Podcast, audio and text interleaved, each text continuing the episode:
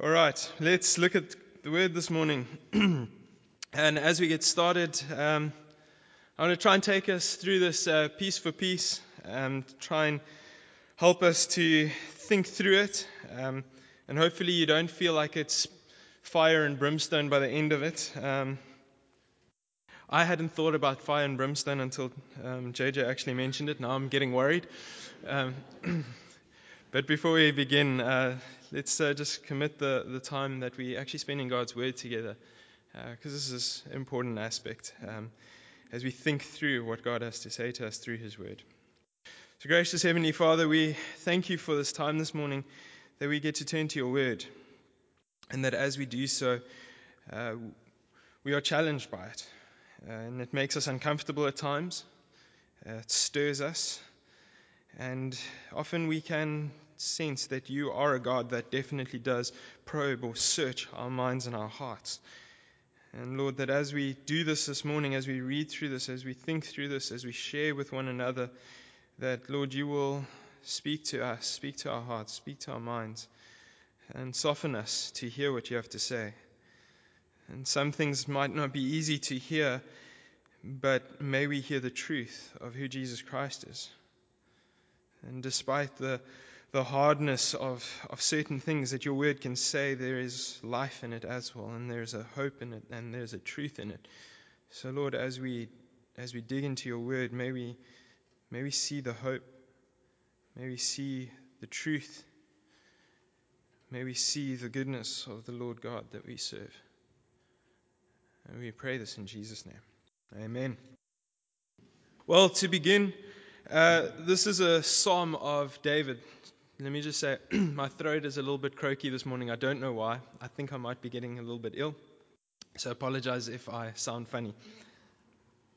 So, this is a Psalm of David. As to where this fits into David's life, we're not 100% sure. There is debate as to exactly where it fits in. Um, but if you want to go and do some reading, um, this most likely will fit into more the beginning part of David's David's life and his his role as king, or leading up to his role as king at least. Um, so if you wanted to go and read for yourself, you can go and read 1 Samuel 24 to 26, and you might see some of these kind of themes running through that we hear in this psalm this morning. Um, the reason for saying that uh, is, first of all, David, at that point in his life, he, he had a very straightforward kind of life before he started complicating it with his sinfulness and deeds and things that he did. But at, in the beginning of his ministry it, or uh, of his kingship, it seems as though this psalm would fit in quite nicely because he, he claims to, to, to say certain things. So, for example, uh, in 1 Samuel 24, verse 11, he makes a statement where he says, I have not sinned against you. Um, and this is talking about in light of Saul. And he says other things, may the Lord judge between me and you. Um, and he talks about the Lord as judge quite often in this, in this section. And as we see in the psalm, and as we've already heard this morning, there's a lot of judgment in here, and you kind of hear that language coming through. But there's a weird kind of way that he's talking about it. He's, he's talking about it quite strongly, he's talking about it with a lot of confidence. Um, and as we'll work through the psalm, you'll, you'll hear that language coming through of, of David, how he is saying, Lord, if, if you need to judge and judge me, but judge me according to my righteousness.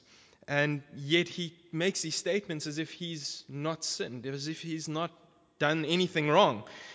Um, and if we know David's life, we know that he becomes questionable in certain areas of his life. But this particular section in, in 1 Samuel 24 to 26, there seems to be these characteristics of a David that was actually living a life that was honorable to God in one sense, in doing what was right in, in God's sight. And so when Saul was setting out to, to try and kill David, David was found himself at the back of the cave at one point, and he cuts off a piece of, of Saul's garment and shows it to him later and says, I had the opportunity to kill you, but I didn't. And so he shows this act of what, what we could see as maybe righteousness, but also that he wasn't set out to repay his enemies and to judge his enemies according to how he would see fit. And this happens again in another case where um, he saves Saul's life essentially again. And he does it through this, this story. And it seems so bizarre because in that circumstance, it would seem the right thing to do that he would need to gain power, but yet he sees that it is more important to honor God and God's ability to judge than to take judgment into his own hands.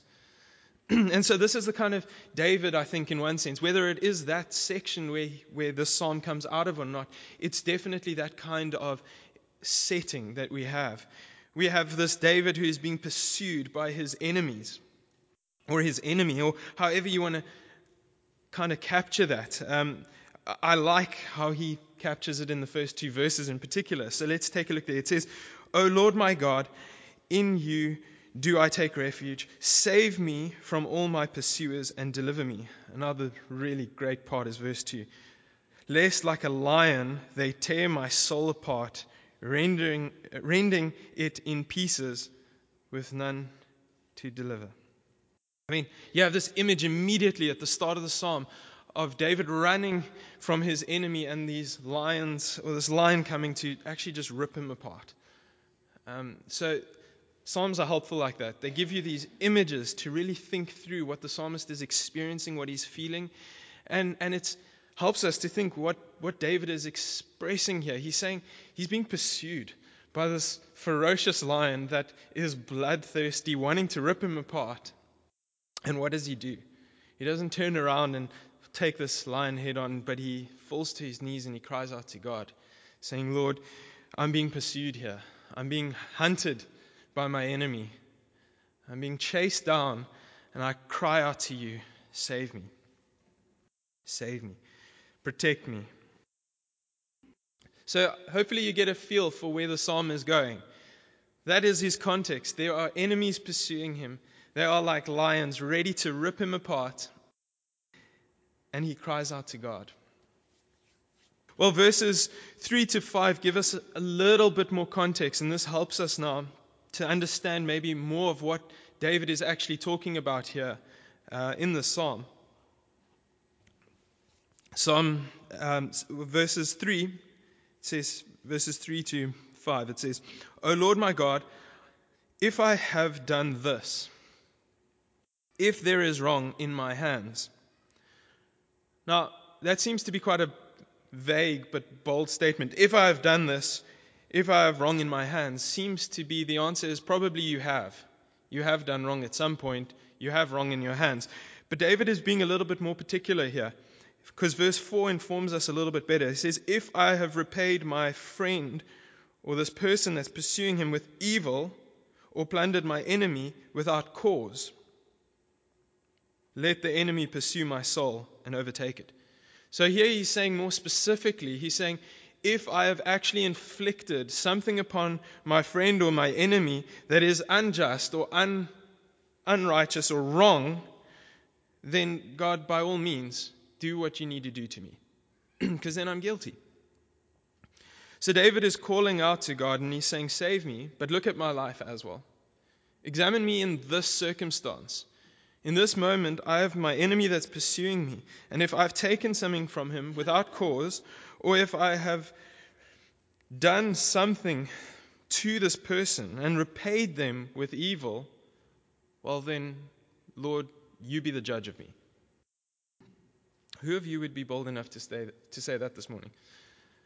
When you look at your life, when you think about your circumstances, when people are angry or coming at you for something, would you be willing to turn around and say, God, help me, but um, if I've done something wrong against this person, you deal with me.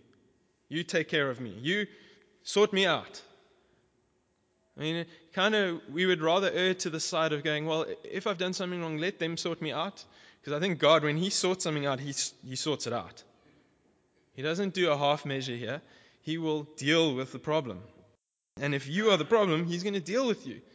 But David has this boldness as he, as he cries out to God. He says, Lord,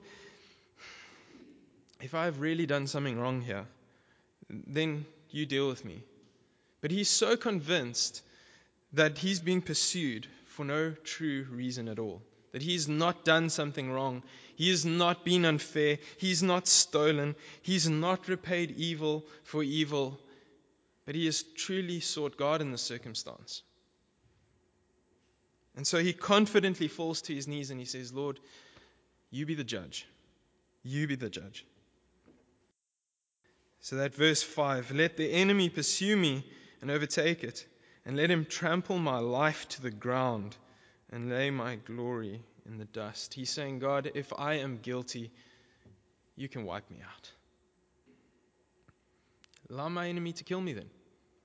If I'm guilty of doing anything wrong toward my enemy, let him kill me. God, that's your judgment, and let it be that. Do it. I know that's not something that I would easily pray. That's a scary thing to, to ask for. But there's this confidence that comes through in this psalm, and hopefully you'll pick it up as it, as it builds.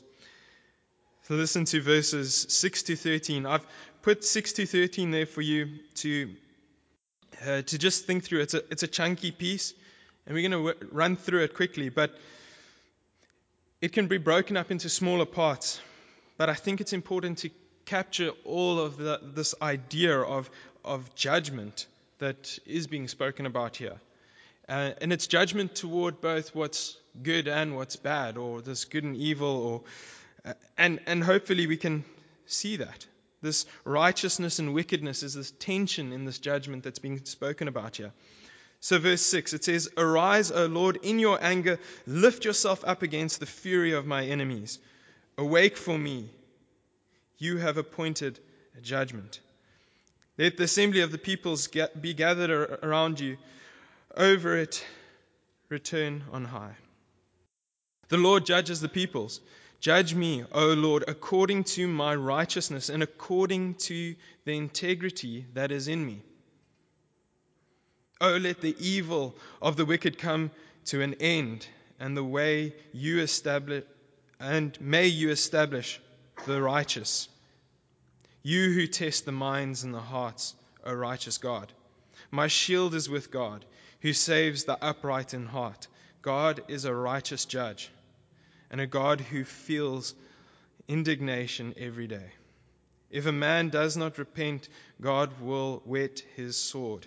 He has bent and readied his bow. He has prepared for him his deadly weapons, making his arrows fiery shafts. So, if you're getting a feel for what's happening here, uh, that's why I kind of capture it in kind of bookend at 6 and 6 to 13 because you have this feeling where he says arise o lord in your anger and then verse 13 he kind of comes to this concluding point to some degree where he says god is now prepared his weapons are ready so god in his anger is arising and he is going to he's going to attack. He's going to act out accordingly. But what's interesting to notice in this section is, first of all, that David has this confidence to call on the Lord's anger. He says, Arise, O Lord, in your anger. Lift yourself up against the fury of my enemies. He's calling God to rise up in his anger against his enemies. And he continues, he says, Awake for me, you have appointed judgment. And he's saying, God, essentially, you be the judge for me here. I can't be the judge in my circumstance. You need to be the judge. And this has just followed him saying, God, examine me. Examine me. If I'm guilty, then let my enemy pursue me and kill me. But otherwise, arise, O Lord, and you in your anger, deal with my enemy. Let your judgment then not be, if it's not for me, let it be for my enemy. But then something interesting that he says in verse 8 is this. And again, it's one of those phrases that I'll ask you as well. Would you have the confidence in saying this? The Lord judges the peoples. Judge me, O Lord, according to my righteousness and according to the integrity that is in me. Would you say that? Would you ask God to judge his peoples, judge yourself, have God judge you according to your righteousness and according to your integrity? Would you? Do you think you're righteous enough to say that? Do you think you have enough integrity to actually make that request of God that He will judge you according to your righteousness and your integrity? I think for me this week in particular, I would run from that comment, that plea, like I would run from the lion that he mentions in the beginning. Because we have these moments in our lives where we realize that our own righteousness will not be enough. Our integrity is not enough for God's judgment. And God's judgment over us, in, in light of what David is saying here, to actually make that comment would be so frightening. I would be afraid of how God would respond to that. But then, verse 9, he carries on. Um, and, and if that wasn't enough, if the righteousness and your integrity is not enough, um, David probes even deeper. And I love how he actually says this. He says, Oh, let the evil of the wicked come to an end, and may you establish the, right, establish the righteous, you who test the minds and hearts. And there's other versions of it. Some say you examine, you you probe, which is actually one that I really like. You probe the minds and the hearts, O righteous God. So, this is the God that David is calling out to. So, beside the point whether he is righteous or not, he still goes further and says, God, you are the one that is examining. You're, you're probing the minds and the hearts of, of man. And you will know what goes on whether we want to admit it or not. So, whether we're sitting here thinking whether we're righteous or not and willing to say it or not, well, God is a little bit more intense than that. He's going, Well, I know exactly what's happening in your heart and in your mind. Whether you want to admit it or not, He knows.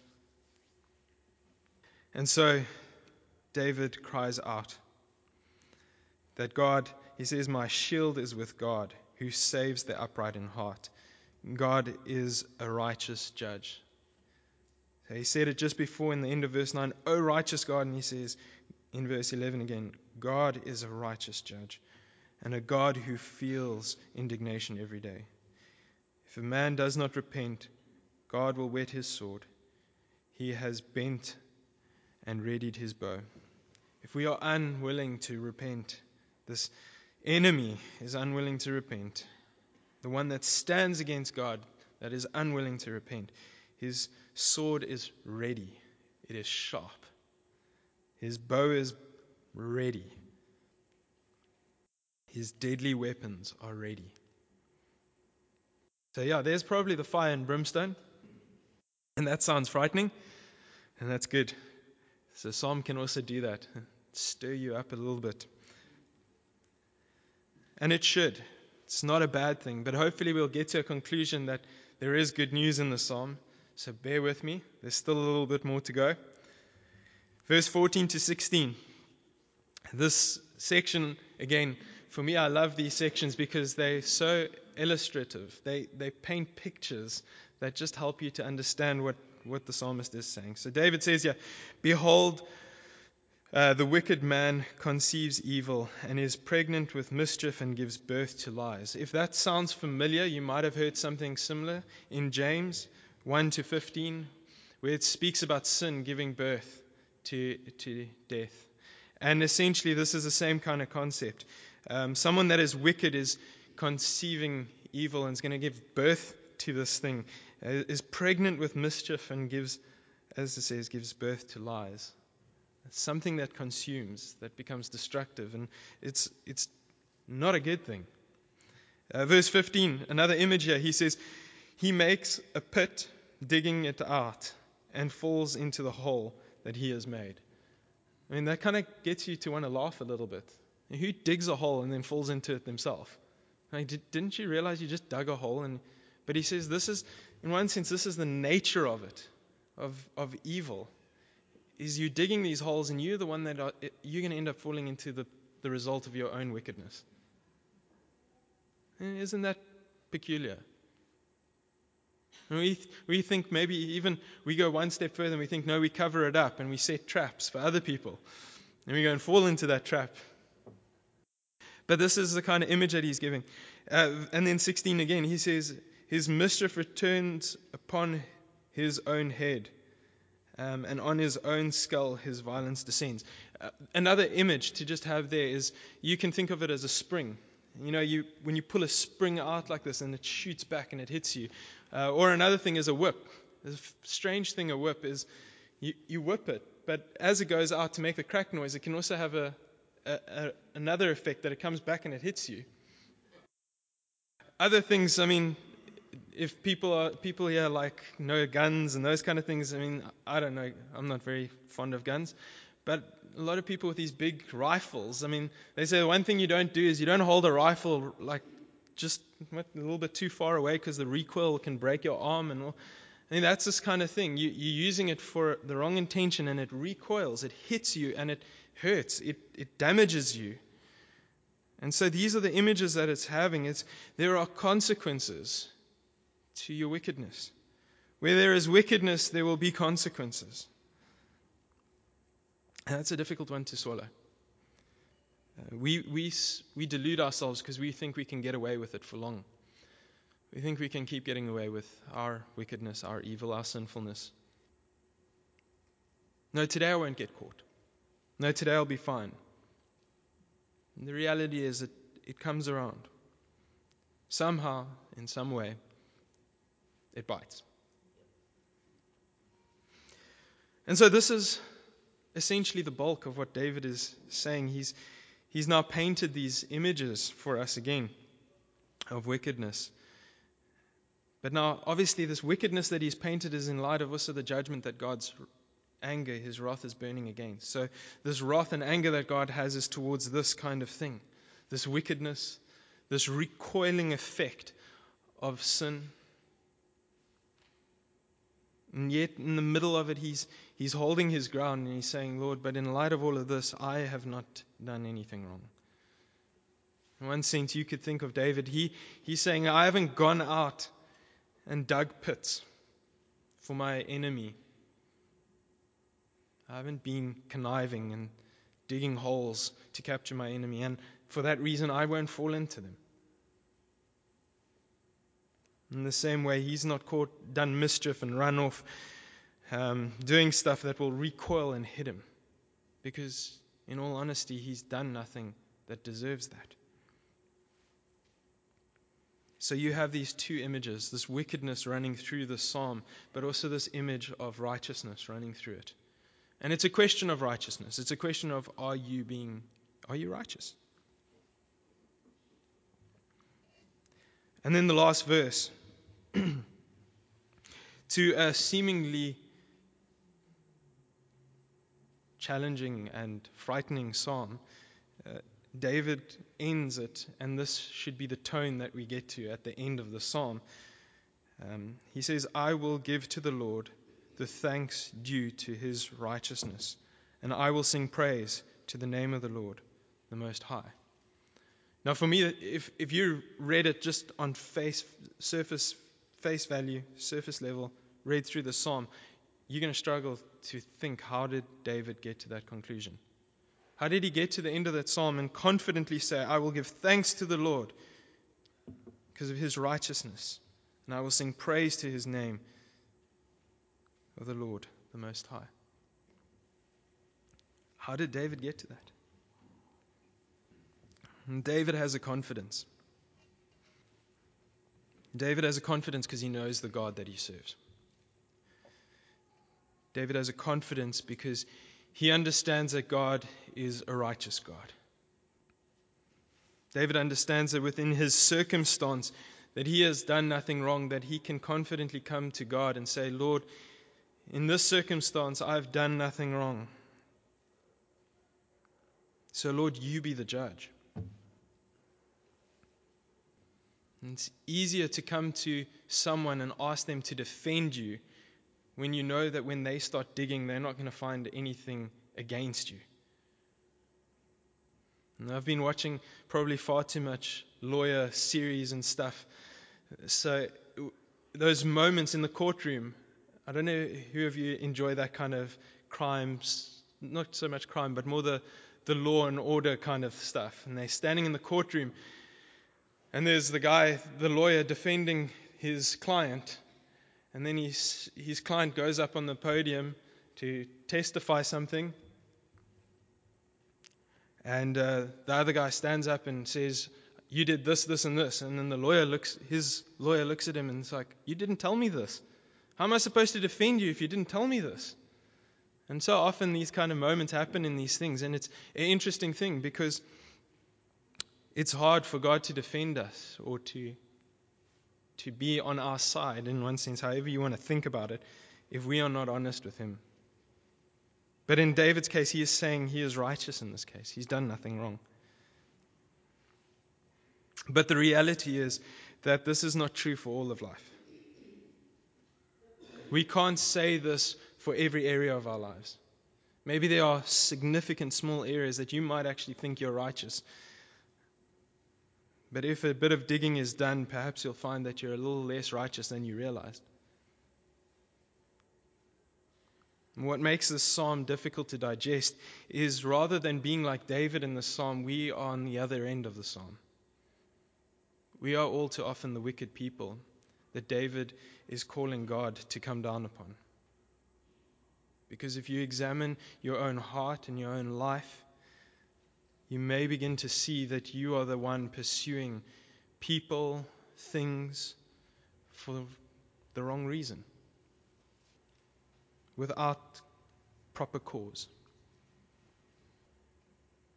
So, unfortunately, when we read the psalm, we are going to be in the position of feeling that the harshness of it, feel the heat of it. Because, in one sense, this psalm is uh, exposing the fact that there is no one that is truly righteous. But righteousness is a wonderful thing. Because I think David had confidence not so much in his own righteousness, but actually in the righteousness of God. Like he says in verse 9, O righteous God. And again in verse 11, God is a righteous judge and a God who feels indignation every day. But God is the righteous one. And God will judge righteously. So as you are now, sitting here, without any other thoughts in your mind through this week that you've experienced, on your own, would you have the confidence to come to God and ask Him to judge you according to your righteousness? Or is there something that you need? Something that you need as a guarantee to know that when you ask God that, that there is a certainty that His judgment will be good? Because the reality is, as we sit here, we can't ask God this on our own. We can't do it by ourselves. We can't plead like David pleads. And we can't do that for all of our life. It doesn't help just one area. We want to do this, we want to plead this psalm over all of our life. But we can't do that. We can't do it because we are the wicked people in the story as challenging and as difficult as that sounds, because of our sinfulness, we can't do that on our own. But God made a plan. God had a way. And God gave us someone. Someone far better than David. Someone who could pray this prayer over every, every, every detailed little aspect of his life and confidently know that God's judgment was good because God is a righteous God. And the only way that we can confidently come to God and pray something like this is in the reality of Jesus Christ. See, Jesus Christ came into this world and lived a righteous life. And because of that, he could cry out to God in this kind of way. He could cry out to God to save him. But it's not because God saved him that we have confidence in Christ. But it's in confidence that God allowed Christ to endure the grave, to go through the grave, and to rise up again, that we have a confidence. That He went through the thing that we should face. That He endured the penalties of sin and death. So that when we turn to Him, we see His righteousness. We see His hand extending to give us life, to save us from the snarling lion behind our back. See, Jesus lived this righteous life. And though he asked God to take the cup of suffering from him, he also knew that God's will was that he had to go through the suffering. He had to endure at the hand of his enemies so that he can save. So, this is the, remar- the absolute remarkable thing about reading the psalm in light of Jesus. That when we look at it, God's answer is Jesus, but not just that. It's that Jesus has endured this. Jesus has endured the pursuit of enemies to the point of death so that he can save us, so that he can rescue us. And so that when we cry out to God, God, judge me according to my righteousness, it's not by our own righteousness, but the righteousness of Jesus Christ that he judges. So the judgment that we receive from God when it is in Christ, it's completely different. But outside of Christ, what do we have? What hope is there? So, David had a little bit of insight into who God is. But we have other insight now. Looking back at this,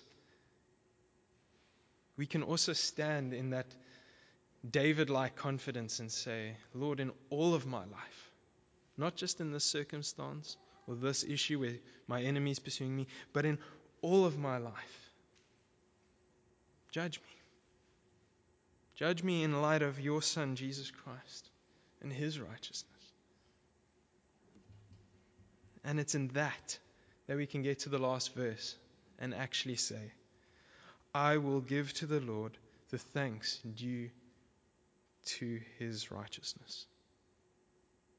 It's, is that good news?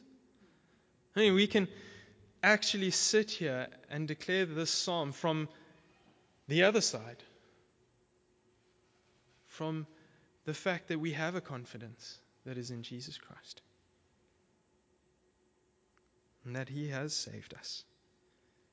So, where David calls out, O Lord, my God, in you do I take refuge. Save me from all my pursuers and deliver me.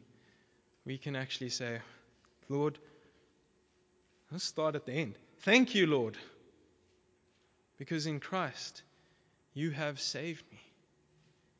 You are my refuge. And I rejoice in that. And I leave judgment up to you. Whether I'm facing challenges with people at work or at home where I want to do things my way, and whatever it is, whoever or whatever the enemy is in your life, do you then have the freedom to say, Lord, I give that to you? Because you are the judge. And then we can say what Paul says in Romans 12, verse 19 Beloved, never avenge yourselves, but leave it to the wrath of God, for it is written, Vengeance is mine, I will repay, says the Lord. Leave it to God. If Christ has done it for you, you can have confidence to trust God. Let Him be God. Love Him, serve Him, rejoice in Him. He has saved you from your enemy Things in this world don't have that kind of hold on you in Christ anymore. We are free in Christ. We are secure in Christ. Let's pray. Gracious Heavenly Father, we thank you for this reminder this morning. We thank you for your word. Thank you that you are the righteous judge, that you are righteous beyond anything that we can be. And because of your Son, Jesus Christ, you, you gave us hope, a confidence, an opportunity to come to you. And that when you look at our hearts and our minds and when you examine them, you find righteousness that is only found in Christ. And that as we are adopted into your family as children, that we are adopted into that righteousness. And that we get to rejoice. And we get to celebrate the fact that we have salvation, we have refuge, we have so many things in you, Lord Jesus. And that we can have confidence. So, Lord, where we are stumbling, where we are unsure, where we are anxious, help us to recognize the truth, the joy of serving a righteous God. You know us. And you have shown your love to us through your Son, Jesus Christ. And we thank you for this. In Jesus' name, amen.